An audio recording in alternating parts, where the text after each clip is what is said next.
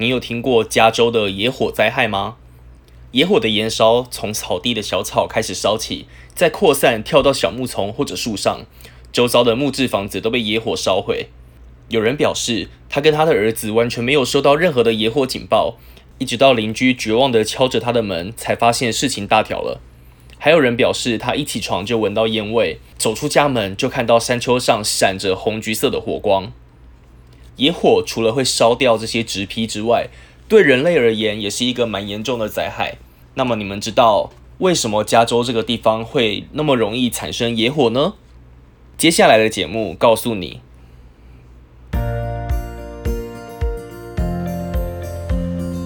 Hello，大家好，欢迎收听这期的 New York Times 看世界，我是凯凯先生。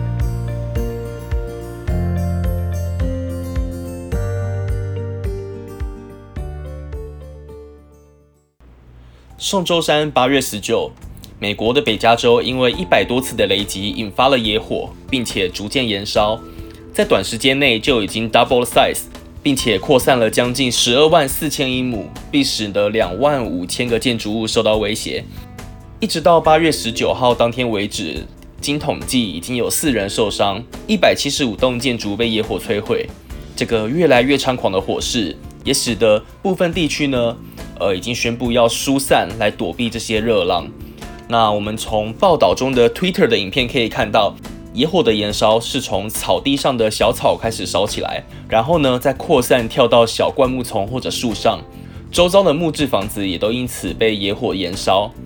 加州州长表示，今年加州已经发生了六千七百五十四起火灾，这个数字相对于去年啊，远远大于去年的四千起左右。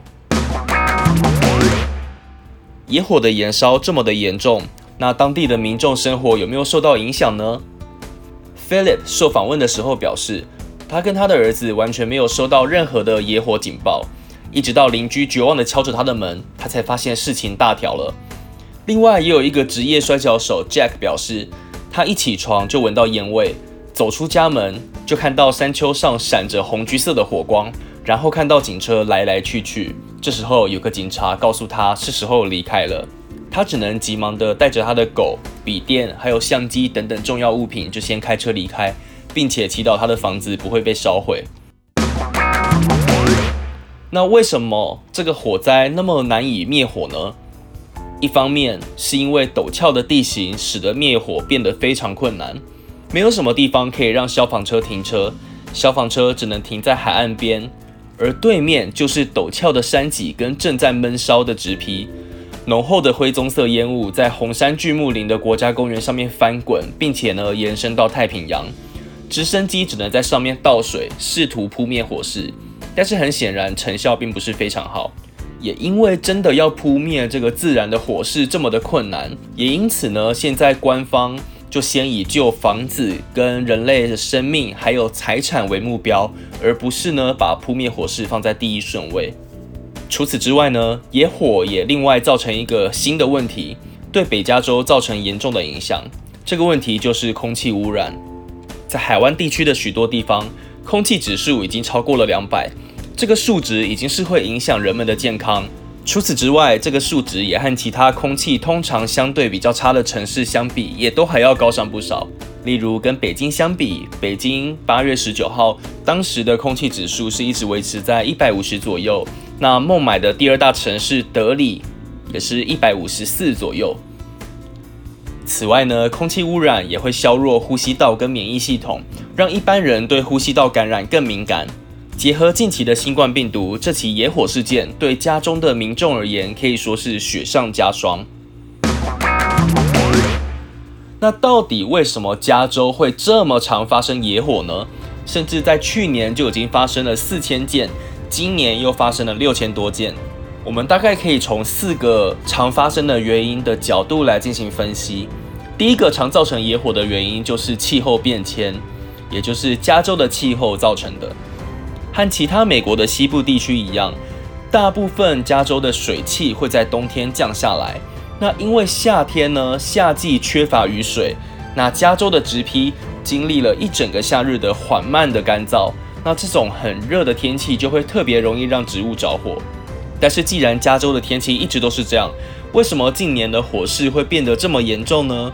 原因还是要归咎于全球暖化。因为随着全球暖化，气温上升了两到三度，这也造成植物更容易着火。第二个造成野火常发生的原因，和人类自己本身也脱不了关系。因为就算环境容易造成野火发生，还是需要去点燃才会产生野火，然后燃烧吧，对吧？那除了自然的闪电引发的野火之外，更常来说，人类要负起引发野火的一个很大的责任。有研究发现啊。大部分在南加州发生在居住地区附近的野火，都是由人类造成的。例如，二零一八年的大火。那二零一八年的这场大火呢，同时也是有史以来记录中加州的第六大火灾，就是因为当时有一个卡车爆胎，那车轮摩擦路面的时候爆出了火花，引发的野火。再来第三个容易造成野火的原因呢？可能和一般人的直觉想象不太一样。第三个原因是因为美国去抑制野火，反而让野火变得更加严重。那为什么会发生这件事情呢？是因为美国近百年来控制野火控制的其实非常成功。那这其实相对，呃，我们可以换个角度思考。那这也意味着本来应该会被一些自然淘汰、自然野火烧掉的东西没有被烧掉。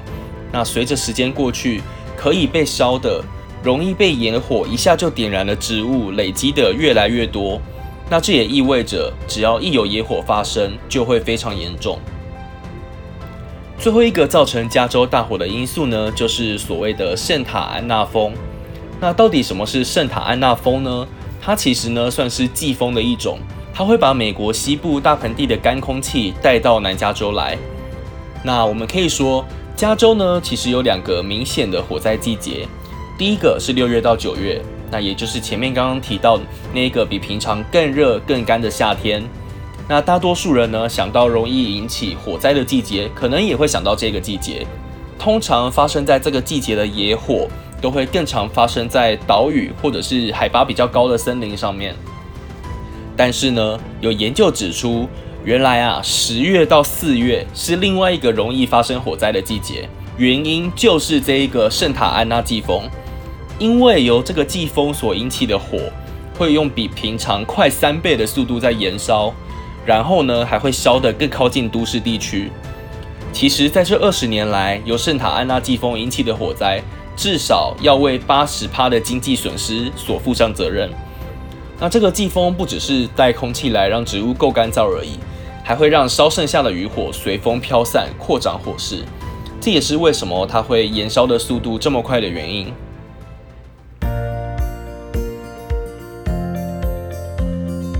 这一期的节目是加州野火的专题报道。那除了稍微介绍了一下现在加州野火的燃烧的状况之外呢，也解释了为什么加州野火会这么常发生的四个原因。不知道大家听到这边有没有了解了呢？